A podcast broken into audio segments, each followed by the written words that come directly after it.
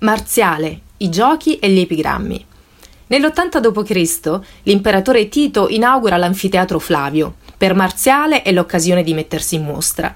Liber de Spectaculis, sui giochi al Colosseo, è la prima raccolta di epigrammi. I romani lo osannano. Domiziano, successore al trono, gli concede alcuni privilegi, i quali, senza arricchirlo, gli permettono di continuare a scrivere.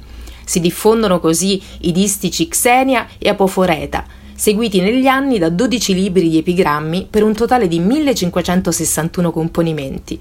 Nonostante ciò, Marziale è afflitto dai problemi economici e progetta di andarsene. Non lo farà mai, poiché Roma è fonte di vita, musa ideale.